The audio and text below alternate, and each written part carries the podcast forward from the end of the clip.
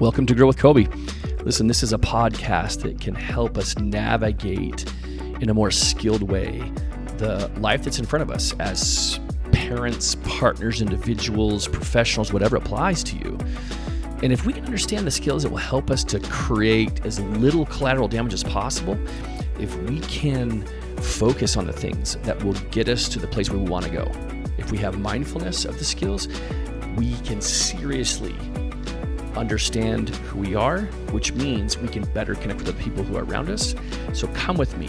This is going to be raw, it will be unfiltered, it will be vulnerable. We'll talk about successes, we'll talk about miserable failures, but most importantly, you're going to get authenticity from me and from all my guests. So come on, come with me.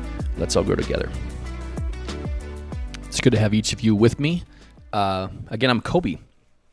This is Grow with Coby. And on this first episode, I'm going to give you a, a brief overlook of this eval format that I have. It's like a daily evaluation format. Really, they're just like metrics, they are measurable uh, skills, really, that have served me, that have helped me to overcome an extraordinary amount in life uh, the last seven years. I've had enormous change personally uh, across the board, but what I can say is is um, my journey has been very much up and down. It's been fraught with all kinds of challenges along the way as a partner, as a parent, as a professional, as an individual.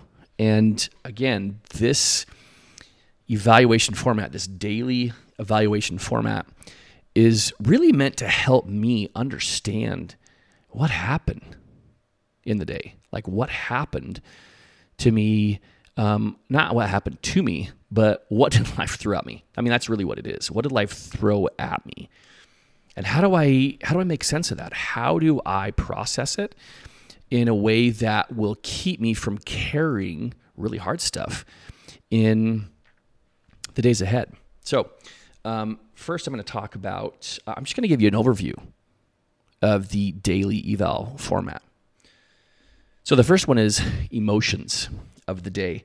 And I think this is really critical to break down in the roles that you play, right? As a professional, parent, partner, individual, whatever applies to you. And the recommendation here is, is that you Google feelings wheel um, at, on, on Google and you select any one of them. And the more the more uh, emotions, the better. And really, I mean, like the more emotions that are in the the uh, the emotion wheel, the feeling wheel, the better. But all that is is just a prompt to help understand what took place as a professional that day. So um, if if you can't like right off the right from you know the hip, think about what emotions you felt as a professional, then think to the various experiences that you had during the day as a professional that may have challenged you, that may have evoked um, discomfort in some way. Or think about the moments that were wins. Um, it doesn't matter what they are, but the whole objective is is to identify what you felt as a professional, as a partner, as an individual, as a parent. Again, whatever applies. And if you can write each of those column headings on a sheet of paper, and if you can understand what you felt in each one of those roles, then you're going to understand how you felt that day and you're going to be more in tune with what was challenging and what was easier to deal with. But there's a few things that we need to establish about emotions first. And I'll circle back to this, but I want to make sure that you guys understand this. Emotions aren't bad. They're not good. They are not right or wrong. They just are. They're things that we experience. And just like we would experience weather, if we walked outside and it was cold, the cold that I feel doesn't define me. Or if it rains or if it's windy, those things don't define me. They're just things that I experience, and emotions really are the same way. Humans are meant to feel deeply. And in my experience, the hardest times in my life, the most challenging times in my life, the times I didn't understand that I was feeling, that I didn't understand what I was what I was actually experiencing inwardly. And I kind of liken this to a we'll say the emotional five gallon bucket that each of us has. Okay, let's just let's just operate on that assumption. It's empty. Okay, but as we go through each day, well, as it's empty at the start of the day theoretically, and then when we finish the day, that bucket's going to get filled up with lots of emotions. And the process of identifying what you felt is really a matter of, in the end, taking that bucket and pouring some of those emotions out, or all of them, depending on what you're going through. But what's really tough is when we don't dump out water from our, or the water, the emotions from our bucket each day, then those same emotions stay in the bucket. And then we go to the next day and we experience all those emotions. But those emotions are now in the five gallon bucket that's that still has emotions from the previous day. And over the course of the day, even though the bucket might not overflow, it will get heavier and it'll be harder to, to, to carry those with us. And that will also affect our interactions with other people. It will also affect the interactions or the narratives in our head. And it's important that we remember if we can each day take time to evaluate what we felt, that's really like taking that bucket of emotions and dumping it out or pouring some out as much as you can for the course of the day so you can start the next day in a more balanced, healthy way. Uh, I'll give you, for instance, um, I'll give you an example of what that's like for me. So, today, as a professional, I felt creative, productive, insightful, intuitive, curious. I felt challenged. I uh, did I say resourceful already? Because I want to say resourceful again if I haven't. Uh, again if I have, but if I haven't, you know, um, I felt upbeat. I felt accomplished. I felt happy. I felt satisfied. I felt um, inadequate. I felt unprepared, but I felt determined and focused. And that's what I felt today as a professional. And that's just based upon, again, the experiences that I had through the course of the day. And if I can go through each of the roles that I play in life and identify those, I'm going to be so much more aware of my day, of me. And really, those emotions are just clues as to where you are in relationship to that role with the um, the people that are around you professionally, the people who are around you as an individual, etc. So, those are emotions, right? Emotions again, super super important uh, to identify those on the daily to make certain that they just don't carry with us day after day after day. Because I promise you, the hardest times in my life came when I just didn't know what to do with my emotions. I didn't know I was feeling emotions, and all of a sudden I would, you know, lash out or I would, uh, you know, try to find unhealthy coping mechanisms, um, whatever they are. So those are emotions. Okay. The next one is going to be dailies. Okay. So what I mean by this is, is every day I wake up, I really have to prepare myself to face whatever's going to come that day, like whatever's going to come. And what I figured out through the school of hard knocks, believe you me, is that I've got to prepare myself on the daily and mentally and emotionally and spiritually. I've got to make sure that I'm on point, that I'm focused, that I can I can present life, my life, and I can present the people around me the best version of me, theoretically speaking, with this. I mean, with with these dailies, excuse me. And so I'll give you an example of what mine are. So I do a 30 minute workout on the daily.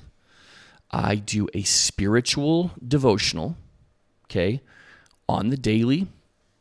Um, it's imperative it's imperative um, to journal. And I think really um, the journaling is, it's kind of daunting in truth. I hated, I, I never journaled. I never journaled in my life. But there was a time back in 2014 where I journaled. And I was, in, I was deep in therapy and I was journaling every night, but I did it in a very specific way so that it could be sustainable and, and, and productive for me because I knew for sure this was not about me writing novels. This was not about me writing, um, you know, deep, deep, deep thoughts of what's happening. It was just simply an exercise to help me reflect on my day. So I made sure that it was 10 minutes or less. That really meant that I wrote for half to three quarters of a page is all. I didn't write legibly. I didn't write it so that I could share it with anyone. It was just my little self evaluation when it comes to journaling. And um, what I think, if you haven't journaled before, what I think would be awesome is to say, you know what, I'm I'm gonna I'm gonna write what my emotions are in the roles that I play, and that's gonna count. That's a, that's a huge one. Um, I also am a huge believer that we have to have an outlet where we can speak our emotions for the day. So if you are in a relationship and you have a partner, one of the best things that you can do in effort to create connection between the two of you is to speak your emotions, is to share them. That's scary because that's vulnerable and it can be challenging. If we operate against definitions of emotions that are unhealthy, meaning if I think that uh, sharing my emotions is going to make me weak, or or yeah, it's going to make me weak, that would be an example of a of an unhealthy and and really um, a false um, idea about um, about your day. Um, I can also say that um, as you go through your day and experience things your partner's going to want to know.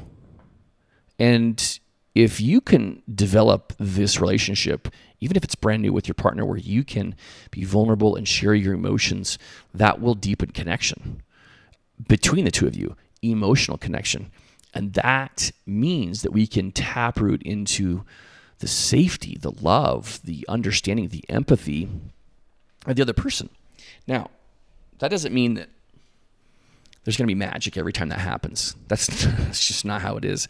But what that does mean is that you have taken your bucket, your five gallon emotional bucket, and you've and you've tried to empty as much as you could from the day. And and sometimes they're just and some seasons of life, you just simply won't be able to empty everything in the bucket. But by doing that and by sharing your emotions with your partner, that will totally allow you to dump out as as much from your bucket as possible. And it will allow your partner to see you. And when someone can see us but more importantly they can feel us and feel our emotions then connection cannot help but grow.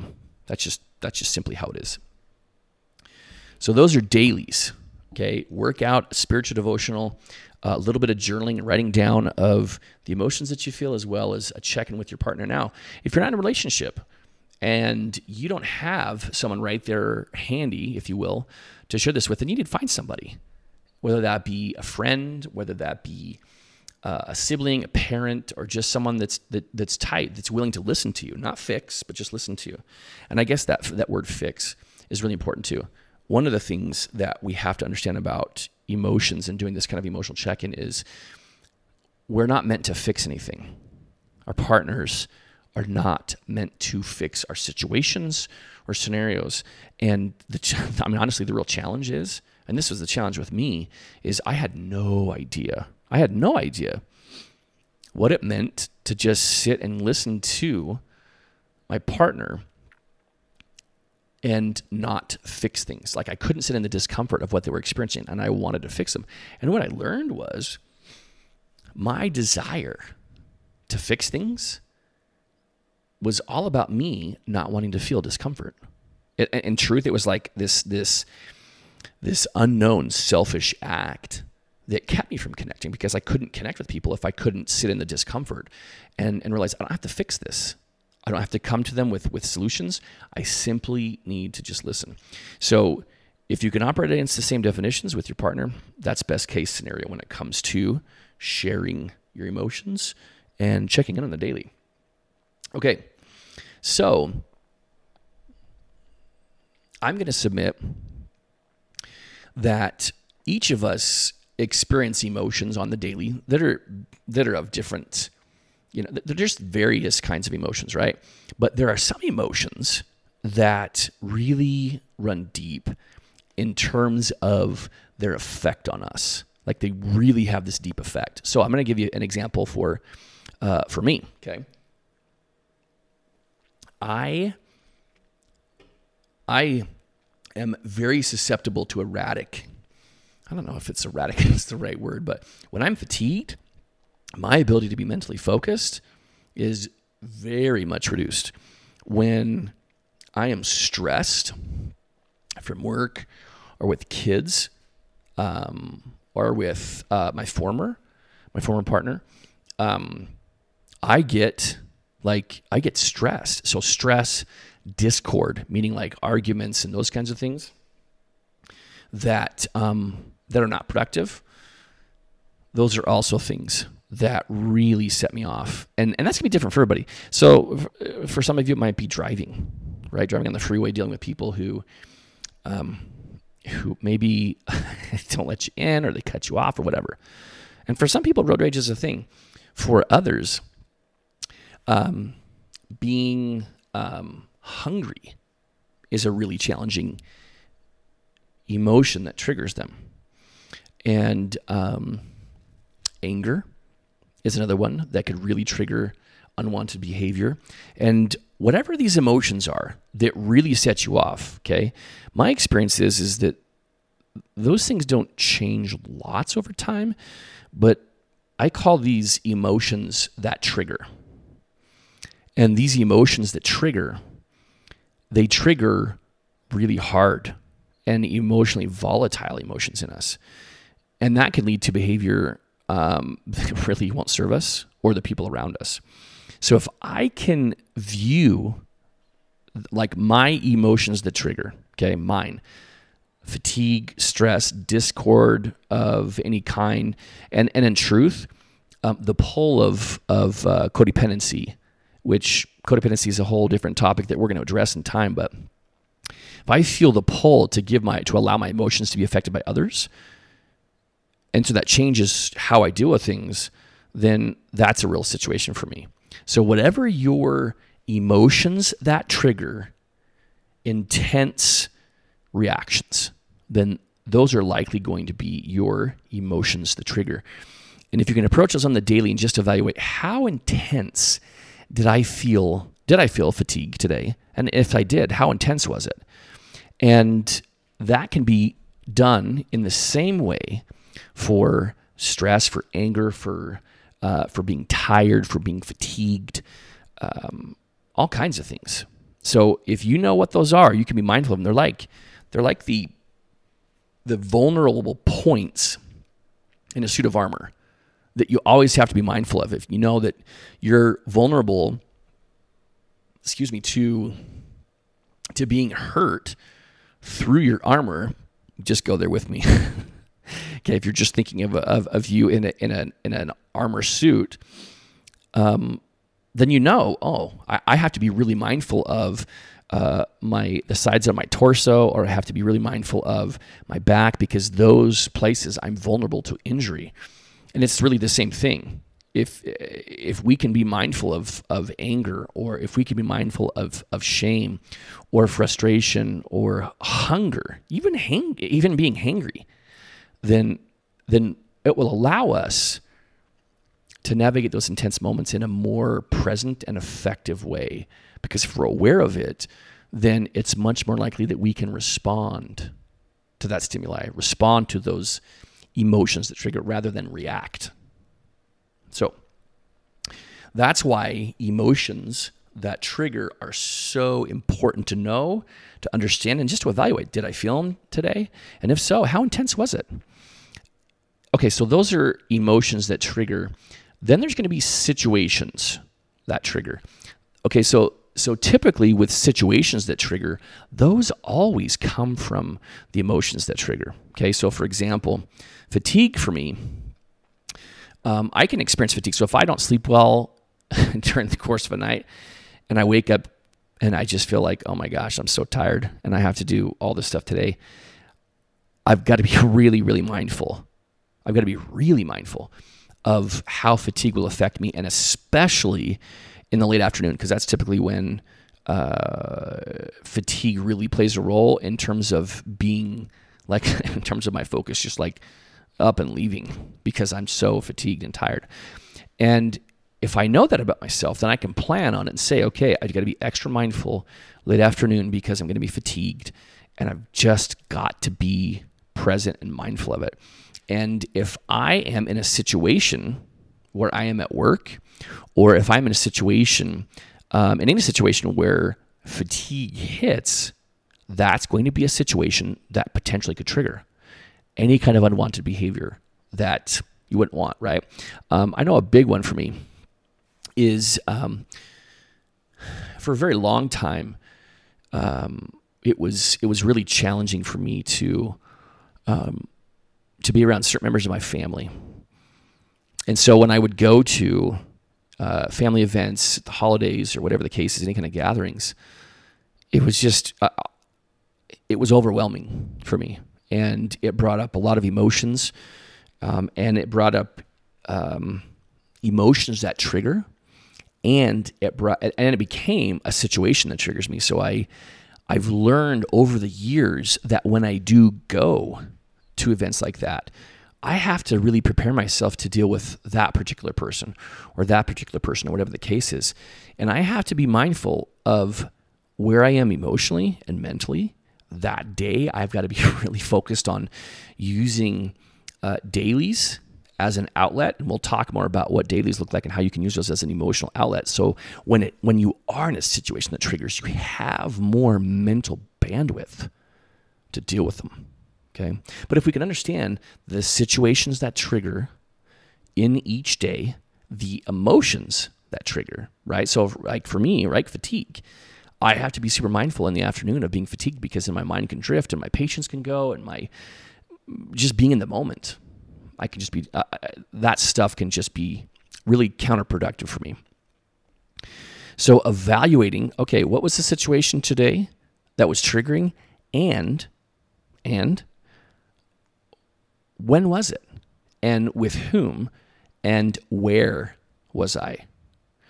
And that might be, um, for instance, I have uh, I have a sister who's about an hour from me, and she's got littles. I mean, her kids are from like I think eight down to eighteen months, and one of them the other day she, she she told me one of them the other day just went scream was just really had a tough day at Target and ran out of the store screaming.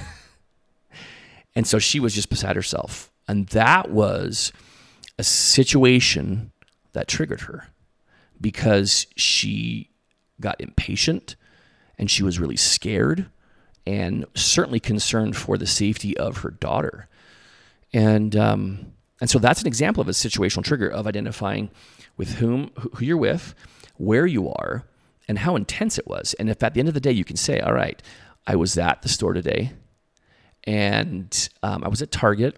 And my little, when she was out of control, and this little, I think she's like five, but she's five. No, she's like five or six. I think she's six and she's just fearless. She's beautiful and she is unique and she is her own person and she's every bit of charming and endearing. But she she has her own ideas she has her own ideas that uh, that she's not afraid of letting people know, which is cool. We love that. We'll embrace that. But we have to be prepared in future going to Target, right? If I can know the situation and I can understand, wait, wait, wait, wait. Okay, so I felt totally out of control in that situation, but where was my kid? And what were the factors that influenced my child to really freak out and run out of the store? So, what do I need to do next time when I go to Target?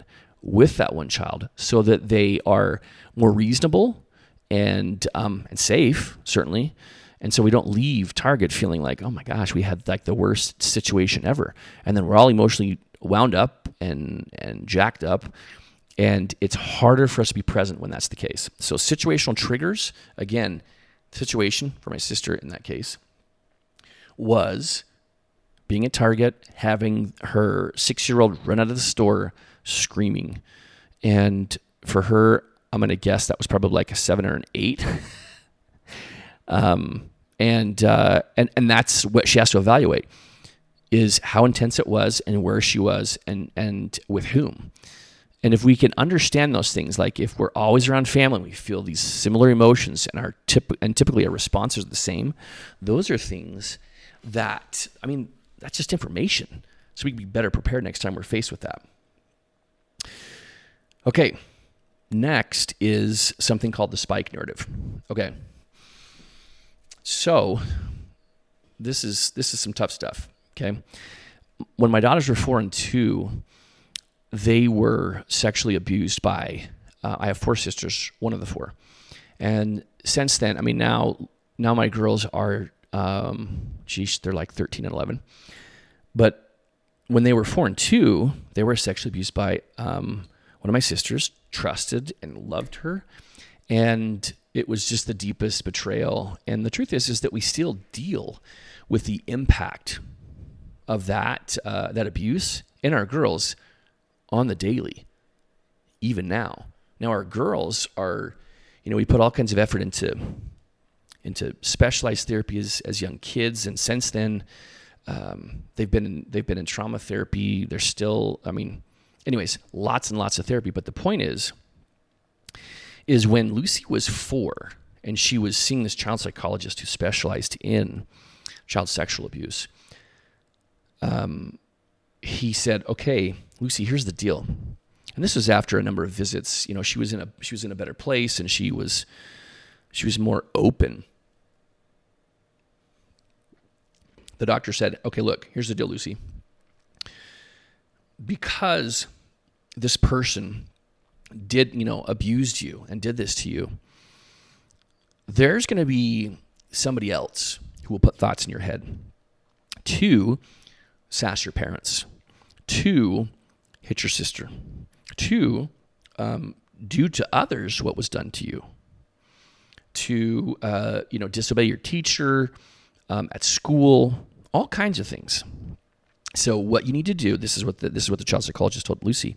What you need to do is you need to give this give this person a name, and you need to draw a picture of this person. So four years old, Lucy um, in the office, she drew uh, a picture of a green monster with one eye, short legs, short arms, and um, had spikes on his head. Really, he just looked like Mike Wazowski from Monsters Inc. with spikes. It was awesome, and it was relative for her, right? And it didn't matter um, what she drew. It didn't matter what she named this person.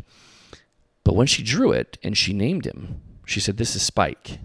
And this is who puts those thoughts. This is who that is. And he's like, Okay, cool. Now, what you're going to do, and remember, she's four. He said, You're going to put this picture of, of Spike on the fridge. And anytime you have any thought that comes from him, then I want you to do, do, do two things. Number one is I want you to go tell your parents. I want you to go speak it.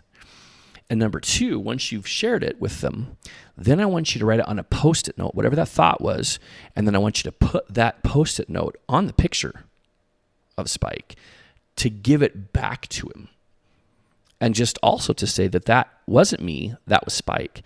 And that was a brilliant, a brilliant method for Lucy because she grabbed it and she ran with it. And as a four year old, wow I still have I still have images of Lucy coming in at four and sharing things that were that were so scary, sharing things that were so sad, sharing things that that that just rattled me because the, because of the level of discomfort that I felt from them, and because of the the greater context of the abuse but despite all of that, she at four she was so focused and she was so good. And before we knew it, the picture was totally covered in post-it notes, and she felt an increase of. And I don't think she, I know she didn't realize this, but she, she that helped her have a really unique kind of shame resilience. Meaning, because she didn't own those thoughts, then she wasn't stuck with the shame that's that's correlated with each of those thoughts. Like I'm a bad person because I hit my sister and she won't like me, or uh, anything of that nature. Those those um, narratives are from Spike, and she became so skilled at that that um, man over time we took down the picture we made a box she put them in the box but after uh, over time, she's like, okay, I'm good. I can recognize these and I don't need to report them anymore and I don't need to write them on post it notes. And the doctor's like, yeah, that's totally good.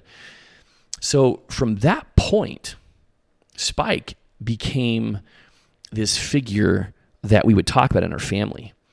Meaning, when anything came up, whether that was with uh, my former um, or my girls, that that represented a spike narrative, then we would just say, "Hey, that's a spike narrative." Like that's not true. That's not reality. And that could be any number of things, right? If, you know, if I'm rude to my former or if I lose my my cool with my girls, um, if I yell while I'm driving, all those kinds of things, we just became super aware as a family of the behavior that really was unbecoming, the behavior that could potentially be destructive.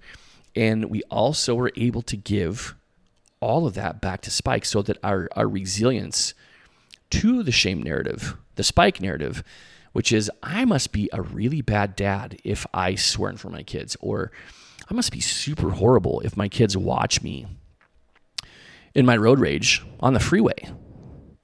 Um, all those kinds of things. So it really developed this level of mindfulness um, in us that uh, that was unprecedented. That we just didn't really understand or could appreciate what that was going to be about. So um, that's the Spike narrative. Now, here's the, here's the interesting thing. Spike isn't just unique to Lucy. Okay, Spike is something that the Spike narrative is something that all of us deal with. Okay, and and I'm going to submit to you that Spike has four four different methods, four different ways that he thrusts his narrative onto us. The first one is um, shame. He will thrust shame on us. Okay. Meaning you're a horrible dad because you just freaked out at that Subaru in front of you when they cut you off. So that could be a shame narrative, right? You're not good enough as a dad. You're going to mess up your kids, anything like that. Okay. The next one, Spike's going to put thought, tempting thoughts into our head to lose our cool, to lash out, to um, just be undisciplined and do things that ultimately we're never going to want to do or that we didn't want to do from the beginning. And after he he tempts us, then he will what's called make mountains out of molehills. I'm not going to downplay anybody's molehills because they're all different and they're all unique, and that's not the purpose. Is to measure molehills, but what I'm trying to say is the molehill really represents the reality of any situation that's really challenging. Okay. And Spike's not about that because if we can sit in um, an altered version of the molehill that's really big and really scary, like a mountain, then he can get us to leave reality of that situation and make us think that it's way worse than what it actually is. So being able to recognize Spike's efforts to make mountains out of molehills is imperative. It's just so important because he's just going to feed us reality, or he's just going to feed us um, just a false narrative that's nowhere near reality. The last one is minimize, rationalize, and justify. And man, that one is that one's crazy because of how insidious it is. So um, I could, for example, if Lucy was to say in that scenario, when I'm driving on the freeway and a Subaru in front of me cuts me off and I, you know, yell and swear or whatever, and Lucy says, Dad, that's a spike narrative. Like that was spike. That's not that's not how we do. Um, I could very easily come back and say, well, he cut me off, which would be rationalizing. Or I didn't yell, I, I didn't, I didn't, I only use one swear. So it's not that bad. That would be minimizing. Um, or listen, I'm really in a hurry and I need to get to this appointment. We need to get to this appointment, Lucy. And it's okay that I did that because that's just, I'm in a hurry. That would be justifying. So there's all kinds of ways that spike gets us to minimize, to justify, to rationalize um, any experiences that we're in and in our interactions with people who are around us. And if we can be mindful of those things and how they show up, that's going to help us stay in reality. It's going to help us uh, honestly keep our blood pressure at a at a reasonable uh, at a reasonable state, and um, it's going to help us see what's actually happening. So, spike narrative. Oh, that's imperative. That's super super imperative to to understand. And then I will say this: um, the last one on this daily eval format is to identify your wins, is to identify the things that went well, is to identify and own the things that you did on the daily that you chose to do that were productive, that were uplifting, that um, represented some kind of accomplishment or some kind of discipline of the skills that we're working towards, or the win could represent a level of mindfulness, an increased level of mindfulness about the spike narrative, or extra focus on executing my dailies. It's super important. Now, I will tell you this that, that wins can be really challenging for people. And I was totally one of them because the, the spike narrative, see, I wish I knew about spike when I was a kid because it would have saved me a lot of heartburn, a lot of pain, a lot of pain, a lot of discomfort in life.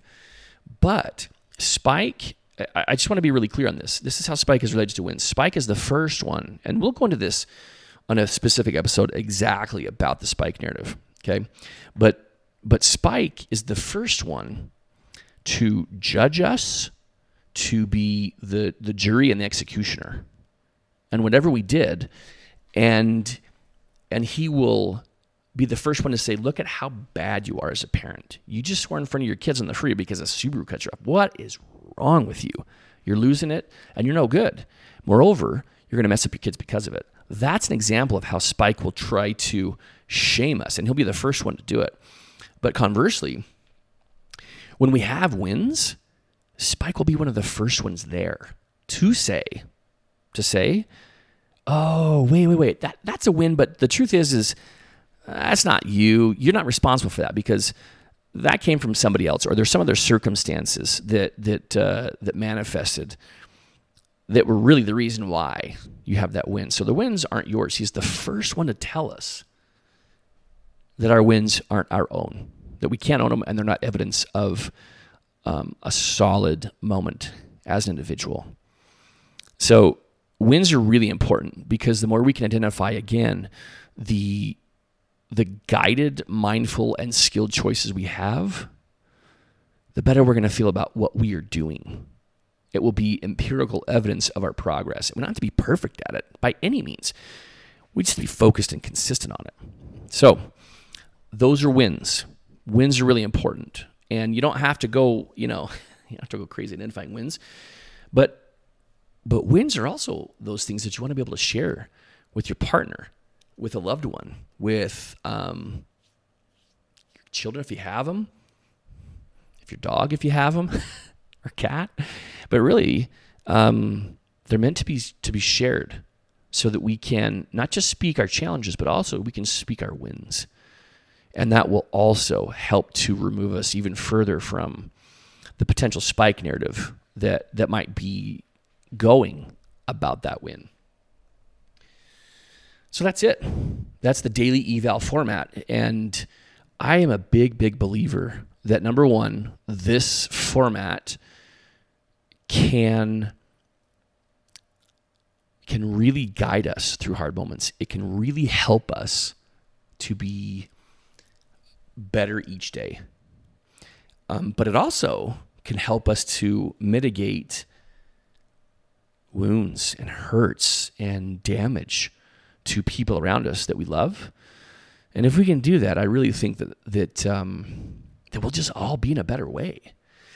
I've needed this check-in format, and I had um, a serious challenge. I had a serious season of life where I didn't understand this most of my life, and because I, I didn't understand what I was feeling, because I didn't take care of myself with dailies, because because of all that, I just was I, I didn't know who I was. And I was floundering. It really was like I was like it was like I was in this little boat in the middle of the Pacific without a rudder and without a sail. I just was tossed everywhere. I didn't have any direction. I held on like crazy through all the tough storms, but I didn't have any direction. But once I actually started on the daily just reviewing these, and it only took a couple of minutes just to go through them each day, that empowered me with with knowledge about me. And that knowledge really in that scenario of being in the middle of the Pacific in a small boat with no rudder and no and no uh, mast and sail that gave me those. Doing this checking format gave me those so I could actually, even amidst the storm, have direction and move towards the place that I wanted to be.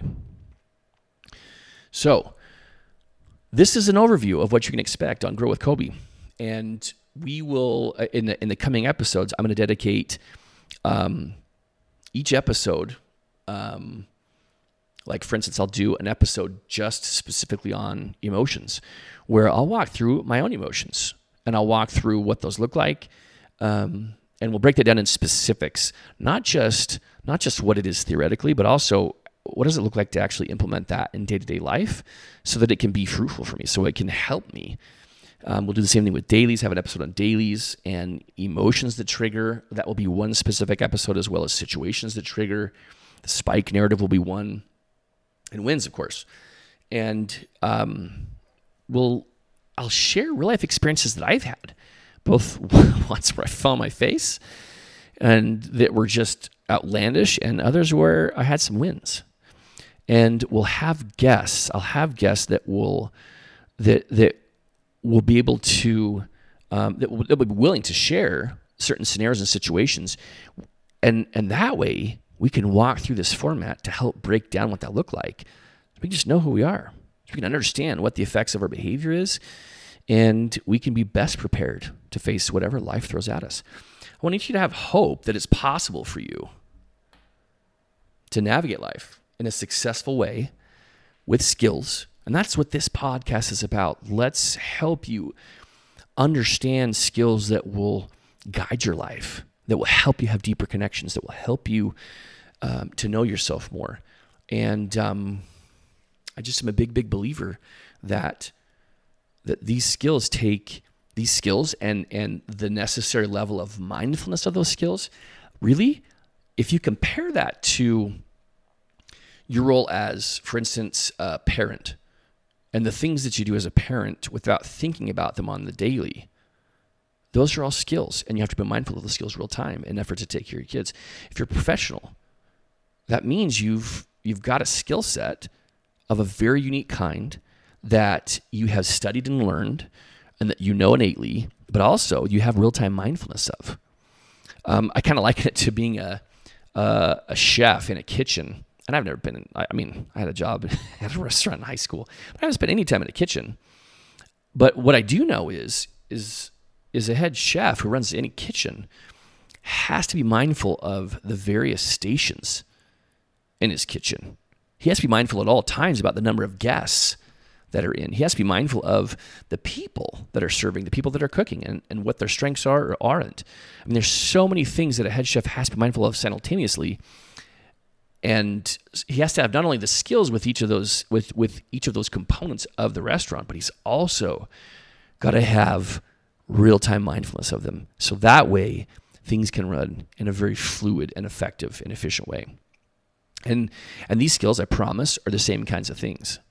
Um, as a student in academia, if you have these these uh, study skills and you have the ability to be focused and to be consistent, that's an example of a skill set that you have. If you're real time mindful of the content that you're studying, and if you know it while you're in a test, that's an example of how you have leveraged skills and you've increased your mindfulness of those skills to yield a desired outcome.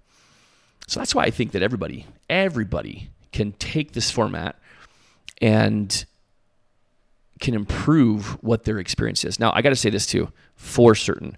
This daily eval format, this isn't the NLBL. This isn't the silver bullet. This isn't the unicorn. And and the truth is, is some of you who are listening will be like, yeah, I'm just, I, I, I don't know that I that I buy that. I don't know if that's resonating with me. Listen to the episodes moving forward, and if the message after listening to these real life examples and understanding more in depth about what these are and what they look like in real life and hearing real life experiences of successes and like I said in the intro, miserable failures, then you're going to come out on top. You're going to have hope that you can get through things, that you can have little wins along the way. And I just believe if it, I mean, if, if, if I'm able to do this, anybody can. Any person can. So I'm just glad that you're here. Um, appreciate you listening, and um, I'm excited about this journey because this is real life. This is real life, and I've spent lots of time without these skills, and that's made things way, way hard.